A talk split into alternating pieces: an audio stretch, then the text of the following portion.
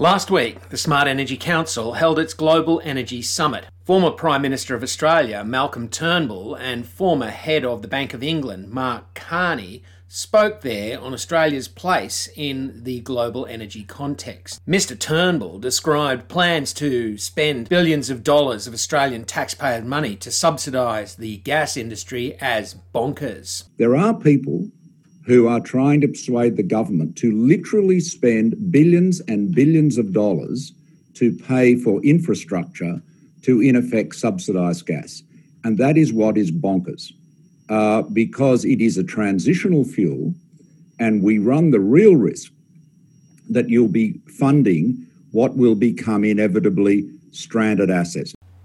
Mark Carney gave the financial sector's perspective on the issue of stranded assets what is recognized across the capital markets now that the stranded assets is not a concept it's a reality. And so there will be stranded oil, there'll be stranded gas, there'll be stranded coal, and very, very substantial percentages of proven reserves in all of those cases, or else we are absolutely going to blow through, you know, two, forget about one and a half, two, three degrees warming by the end of the century.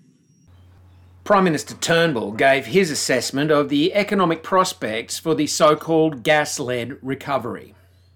We're now in a situation where the gas market is down because oil is down, but there just isn't really cheap gas available on the east coast of Australia. And you need cheap gas. If you want to have a gas fired industrial revolution and you don't care about emissions, gas has to be very cheap. And that, I mean, you look at the, the big new project here in New South Wales at Narrabri, cost of getting the gas out of the ground is about $6.40 a gigajoule. Then you've got to get it somewhere. Uh, you know, if you have gas available for a, an electricity generator at around $10 a gigajoule, you, you, that generator has to get paid not less than around $150, $160 a megawatt hour to break even. Mark Carney, former head of the Bank of England, went on to share some analysis of the most cost effective strategies for job creation. Actually, all the evidence is that it is more jobs. On average, it's four to five jobs more per million dollars spent for sustainable infrastructure, sustain, uh, building retrofits and others, for, than for your average um, uh, fossil fuel or bridge and um, bridge and road shovel ready infrastructure. Former Prime Minister Turnbull then went on to explain what was holding Australia back from its rapid transition to renewable prosperity. The problem with renewables, well, energy investment in Australia is the uncertain political environment created by the crazy Australian climate wars, which we're all so exhausted by.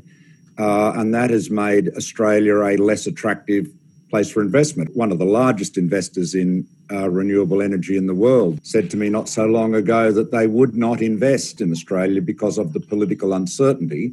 They found China a more attractive and stable environment for investment. So, if we get a stable policy environment without random interventions from government, disturbing and disincentivizing uh, the private sector, then I think we'll get a lot more investment because the economics are there. You've got to think ahead. The critical thing that is often missing in energy policy is forward thinking. You know, it's, it's why I used to say all the time we need engineering and economics, not ideology and idiocy.